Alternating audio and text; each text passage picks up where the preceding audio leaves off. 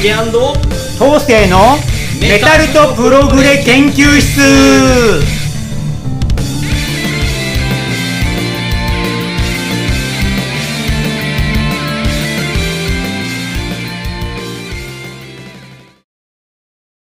はい、皆さんこんにちは。ジュリアンコンカッセの竹です。メタルとプログレ博士緑川東生です。はい、皆さんお元気でしょうか？はい、すっかり春ですよもう。すっかり春で、えもう今日は収録が、ねえー3月の29日なんですえうんが、桜も満開じゃないですか。桜咲いてきましたね。ねもうかなりボタボタと。皆さんお花見行ってるんじゃないですか、週末とかね。ね、お次の週末ぐらいな。ね。僕もちょっと行きまだ行けてないんですよね。大宮に、ね、地元にこうすごい桜が綺麗な名所氷川神社と大宮公園っていうところがあってね毎月一人で毎月じゃない毎年一人で行ったりしてるんですけど、今年もちょっとプラッと行ってみようかなと、ね。僕も去年は大宮公園行きました、ね。マジっすか、うん。あ家族でかあ家族で。いやいいっすね、うんうんうん。じゃあ僕もちょっと一緒に大宮公園行ってくれるお嬢さん募集していいですかね？ああ、こここどなたか。こでですか？どなたかお願いします。告知ですか？急いで連絡してくださいなるほど。まだ間に合いますからね。まだ間にもう間に合う。あ、間に合うか。あ間に合うな。ね収録がね近いあのそうですね。近いっていうかそうですね。ああ、いけそうですね。ええお願いします。ということで、はい、ということで、まあ、僕最近、まあ、いろんなツイッターとかでも言ったりとかしてるんですけど、まあ、ちょっとダイエット中でして、ああ。うん、あの東瀬さんがねこの間、まあ、小麦立ちをしろと、ええあのいいね。おっしゃっていはいたので、まあ、ちょっとなるべくな全部が全部じゃないんですけどなるべく、えまあ、カットしていこうかなと思って。ね。パンも麺も控えて。うん。そうですね。いいっすでね麺だけその 1, 1ヶ月1回は OK にしようかなとああまあそばなら全然いいっすあそばは食ってますね、そう。だから麺をうどんからそばに変えうたりとんか、いいっすね、うん。僕10割そばですから基本、そう。だから結構調子いいような感じがしうんますね、胃腸にもいいんですよ。腸にもね、あんまグルテンっていう物質が腸とか脳に良くない人は良くないんですよね。だからなんかあのお腹周りが皮下脂肪で結構あのつまめるぐらいだったんですけど体重自体はまあもう4キロぐらい落ちたんですけど、え。あのそのお腹周りが少しすっきりしてきえまあましたね、すっきりしてきますよね。やっぱ脂肪も減ってって、ええ小麦糖質が多いんでね。やっぱ脂肪に変わっちゃうんで、そう。えそんな感じなんですけど今日今回の収録はですねまたちょっと僕の調理会にしようかなと思っていて。えはいあなんか餃子を作って今日餃子パーティーを2人でやろうとええ。思っていて、だから餃子作りながら僕がその間フラワーキングスを語るっていう あもう言っちゃった。フラキンの回なんですけどね、今日のテーマはフラワーキングスということええで、北欧プログレ。北欧プログレ。はい。とだから僕が一人でほぼ語ることになるかもしれないですけどね。ちょっと皆さん、うん、ちょまあっと頑張ちょっと合間合間で、あのあ相槌入れられたら入れますので、ええ。はい。僕もねさん頑張ってください、頑張りますけどね。よろしくお願いします、じゃあちょっと、はい、あちょっとうるさくなるかもしれませんけど。じゃあ餃子作申し訳ありりません。餃子頑張ってくよろしくお願いします。じゃあのんびり語りますよ。フラワーキングスね。北欧プログレッシブロックね、北欧プログレっていうと皆さんどんな感じですかね、まあ、英国のプログレねキング・クリムゾンイエスエマーソン・レイクパーマピンク・ロイドとかと比べるとねちょっとマイナーなシーンなんですけど。まあ北欧プログレっていうと70年代のね初期はえー、とサムラ・マンマス・マンマとかねあとフィンランドにウィーグアムってバンドがいたりして、まあ、それぐらいしか有名なバンドがなかったんですよね、えーで僕もだからサムラとか最初聞いた時はアバンギャルドで割と土着的なねサウンドで今は好きなんですけど当時は難解に思えてねそこまで気に入らなかったんですよ。でそんな時出会ったのが、まあ、カイパーとダイスですね、まあ、70年75年ぐらいのデビューですね。僕がプログレ聴き始めたのがもう90年ぐらいだったんでもちろん後追いなんですけどね。で運がいいことに日本はこうダイスとかねカイパーの CD が割と手に入りやすかったっていう環境があってそのおかげでまずその2つをね聞いてこうメロディックなこうプログレッシブにロックにこう惹かれたわけですねダイスの方は割とこうイエスに近い感じのね優雅な、えーシンフォニックプログレでそっちもすごい好きだったんですけど、えー、とカイパーの方はねもうちょっとこう北欧の土着的な旋律ギターメロディーを取り入れた薄暗いこう空気感を感じるっていうところでね、えーなんかすごいそこでこうその個性が気に入ったんですよね。えーまあ、フラワーキングスの回なんですけどまずはだからカイパの話を始めたっていうのはそのカイパにねロイ・ネストルトっていうギタリストがいたわけなんですよね。もともとカイパは、えーと、ハンス・ルンディンっていうキーボーディストとベースのトマス・エリクソンを中心に結成されたんですね。最初はウラ・カイパっていう名前だったんですけどそのウラを取ってカイパになったわけですね。でギターのロイ・ネストルトはもう、ね、中学生ぐらいから地元のカバーバンドでベースを弾いてたらしいんですよね。え、で17歳の時に、まあ、その後ギタリストに転向したんですね。で17歳でカイパに加入するわけですね。それが1974年ぐらいなのかな。で1975年にファーストアルバムでデビューするんですねカイパ。多分この時まだロイ・ネストルト18歳ぐらいだったんじゃないですかね若きギタリスト。えもうジャケがねなんかすごいマイナーなえー、赤い変なハゲたおっさんが空飛んでるこう、えー、小学生の落書きみたいなジャケでねちょっとこれが本当にプログレの名作かと思った当時はね記憶がありますけどでも買って聞いてみるとこのその土着的な北欧らしいメロディーのね惹かれるこうわけですよ。あのロイネストルトのね10代とは思えないギタープレイね。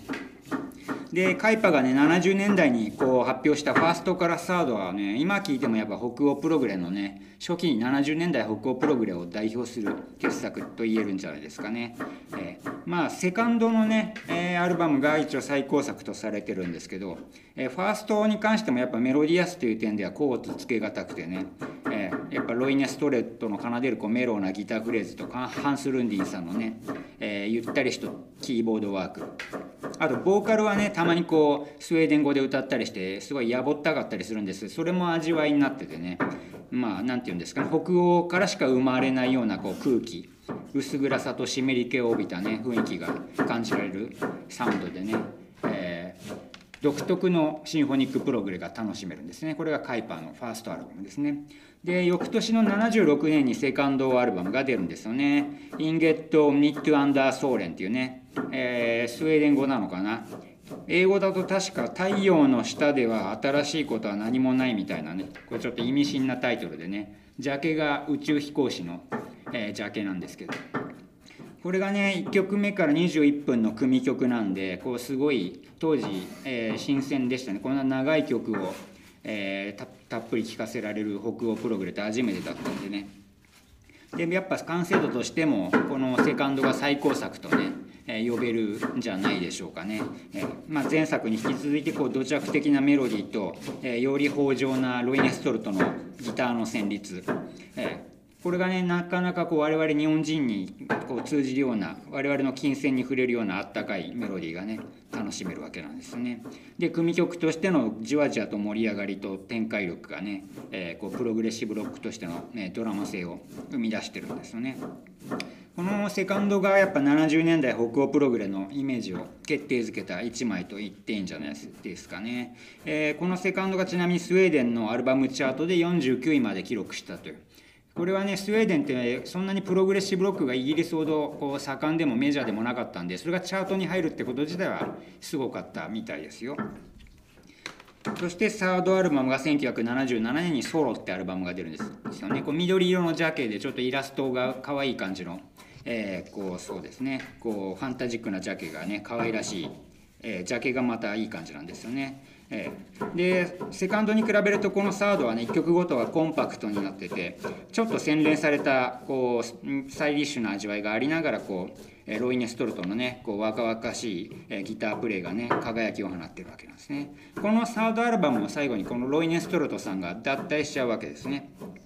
まあ音楽的な方向性の違いとかもあったのかもしれないですけどでロイネはねその後あと80年代になってからソロ活動をしていってでやがて90年代になってからフラワーキングスとして活動を始めていくことになるわけですよね。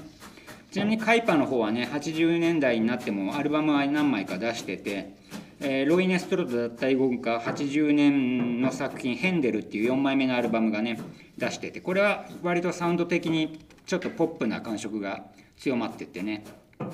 えーと、メロディックロックな感じですけどやっぱ枯れた味わいのねスウェーデン語のボーカルとかあとハンス・ルンディンさんのキーボードワーク。それがやっぱ魅力的でねキャッチーなプログレハード的な楽しみ方ができるわけなんですね。まあ、ギターがロイネが抜けちゃったんで代わりの人が入ってるんですけどそのギターさんのプレーも割と技巧的で、えー、こうロイネとはまた違ったね、えー、味わいがある感じですね。で次に5枚目が82年に出てこれがカイパとしての最後なのかな。えー、っと Nattdjurstid っていうのかな夜行動物の時間という邦題がついてますね。これが1982年カイパの5作目ですね、え、まあ前作と同じようにこう80年代的なビート感とねキャッチーなポップ性が、え、強まってて、えー、まあそのあそれと同時にこう母国語のねスウェーデン語のボーカルでちょっと辺境な味わいも含んだ感じのキャッチーなプログレハードっていう感じですね。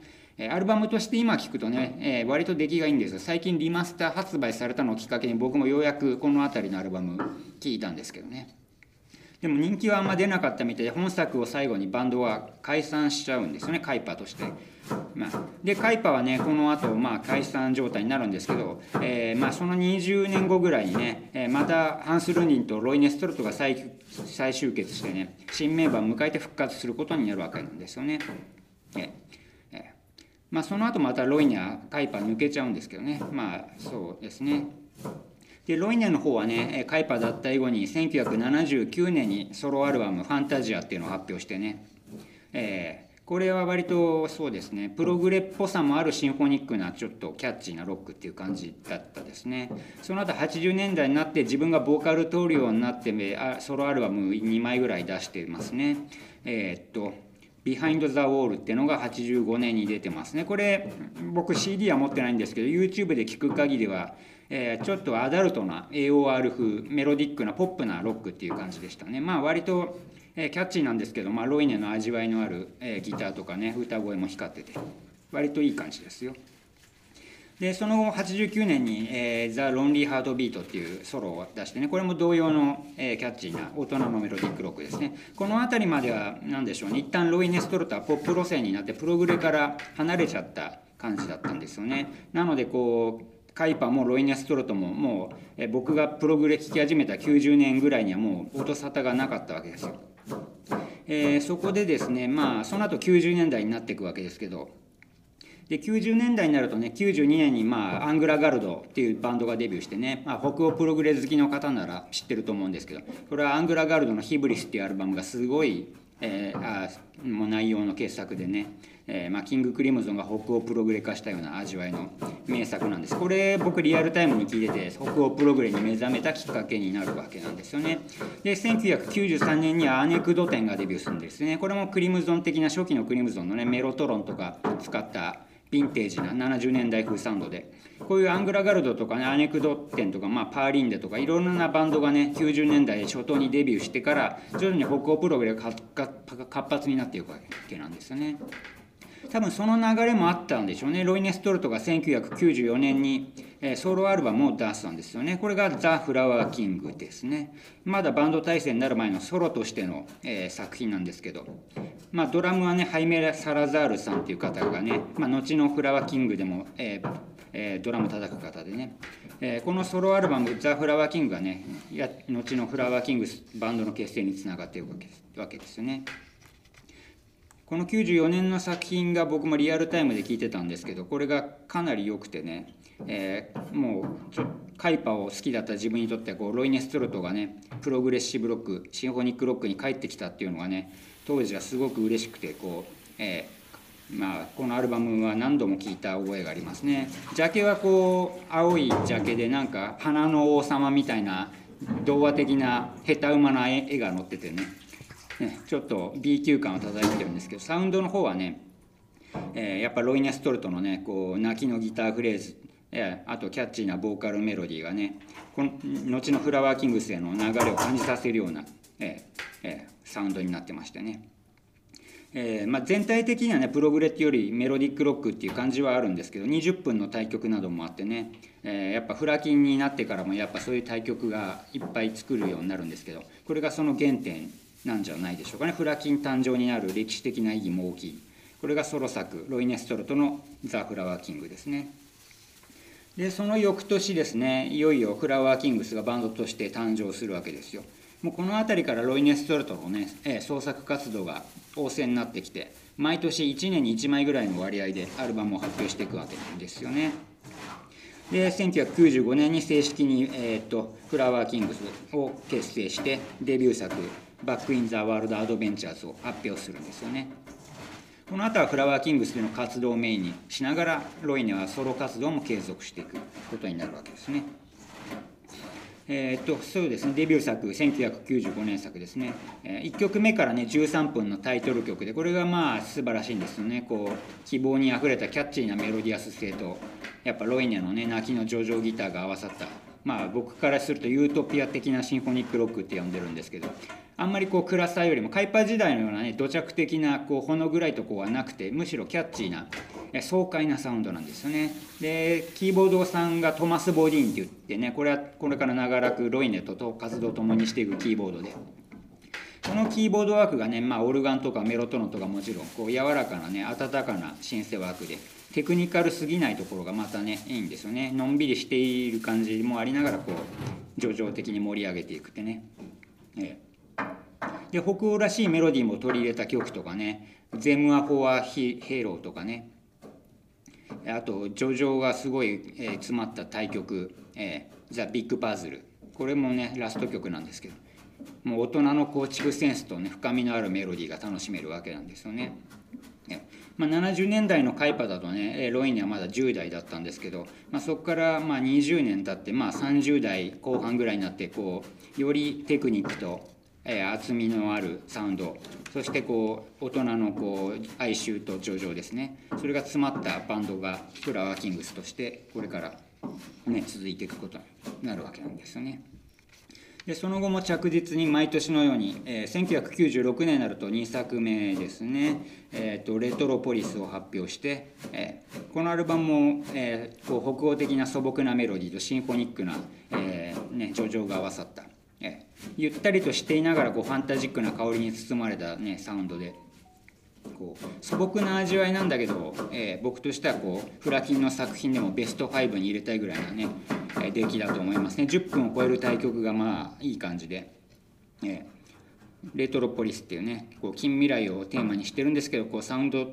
としてはまあレトロなポリスっていうのか、まあ、近未来なんだけどレトロにも追求してるというこう、えーそのニュアンスが面白い作品ですね。で3枚目が「スターダスト・ウィーヤー」ですねこれは97年作で、えーこう人によってはこのアルバムが代表作という方もいるかもしれないですね。えースターダスト・ウィーヤーは CD2 枚組の大作になっててね、まあ、これこれからあとは CD2 枚2枚組のアルバムがすごい多いバンドなんですけどこれが多分最初の2枚組のアルバムかな。サウンドはねさらに雄大な感じになっててでこう2枚に分けた分こうなんでしょうね盛り上がりどころが後半にこうなるにつれてこう増えていくっていうの感じですかね。やっぱトマス・ボディーンの、ね、シンセの美しさとねロイネのメロディアスのギターが全開な名曲も多くてでディスク1は割と地味めな曲もあるんですけれどディスク2から徐々にね盛り上がっていく感じでキャッチーなメロディーとともにこうねじわじわと展開していくでラストが25分のねタイトル曲「スターダスト・ウィアー」なんですけどこれは緩やかな叙情パートにもねありながらこう緩急ある展開でこうじっくりと聴かせながら盛り上げていくってねこう CD2 枚トータルの流れで楽しめるっていう点ではこう見事な傑作に仕上がってると思いますね。もうこの辺りはねもう毎年アルバム出してんですね98年1年後にはまあまた2枚組の対対策が出るわけでこれがフラワーパワーですね、えーもう何でしょうね。もう1曲目からもうなんか60分近い組曲なんですよね「ガーデン・オブ・ドリームス」っていう。もうこれ60分の曲だから毎回聴くの大変大変なんですけど、まあ、年に1回ぐらい聴きたくなりますねこれ、うん、CD2 枚組の対策ですね。これが18パートに分かれてるわけですよ。だから聞いてるとねもう最初の頃忘れてきちゃうんですよ。長すぎて。でもね暇な時に聞くと最高に楽しめるんですよこれ、うん、で流れるような展開の中でねこうこうシンフォニックな美しさとクラシカルな華麗さとあとこのアルバムあたりからねジャズっぽい軽やかな展開がね加わってくるわけですよね。大人の、えアンサンブルっていうんですかね、え演奏力も徐々にこの辺りから上がってきた感じですね。でロイネ・ストルトのギターももう絶品なこう状態こうもうアルバム作るごとにこうねこの豊穣なメロディーを奏でるようになってきてね。でトマス・ボニーのシンセとともにもうアンサンブルの説得力と、ね、適度な緊張感がありながら、ね、ちなみにディスク1がね、えー、その全68分でディスク2が73分っていうね、えー、全140分ぐらいの相当な対策でね聴くの本当に大変なんですけど。でも正直ね完成度っていうかこのアルバムとしての密度っていう点でこの「フラワーパワー」が僕の中でベスト3に入るアルバムで。僕の友達のね野中玉樹君っていうフラキン好きな彼もフラワーパワーがねやっぱ一番好きだって言ってましたね、うん、野中君聞いてますか、うん、最近会ってないよね。フラキンの新作買ってるかい？ということでね98年の「フラワーパワー」まあそうですね、えーと、毎年のように作品を出し続けている、えーフラワーキングスですね。え。で、同い年のね、98年にはロイにはソロアルバムも出してんですよね。これが全曲インストのソロアルバム、ハイドロフォニアってアルバムでね。これもリアルタイムで聴きましたけど、すごいいい作品でしたね。やっぱフラキンでできないこう自分のギタープレイ、インストでやっちゃおう、全部やっちゃおうっていうね、ソロアルバムなんで、えーロイネンストルトはねベースギターでキーボードも弾いてるみたいですね。ドラムは別の人ですかね、えー、割とジャズロックジャズな雰囲気も取り入れながらねこう甘美なロイネのギターがなこうメロディアスに、えー、楽しめるアルバムで。後にね、ロイネ・ストロットはこのアルバムフランク・ザッパから影響を受けたんだよってことを飾ってますよね。だからちょっとアバンギャルドだったりジャズっぽいものを取り入れてるってことなんだとは思いますけど。でもどっちかというと僕はねそのメロディアスな部分は70年代のあのカイパの頃をね思わせたり。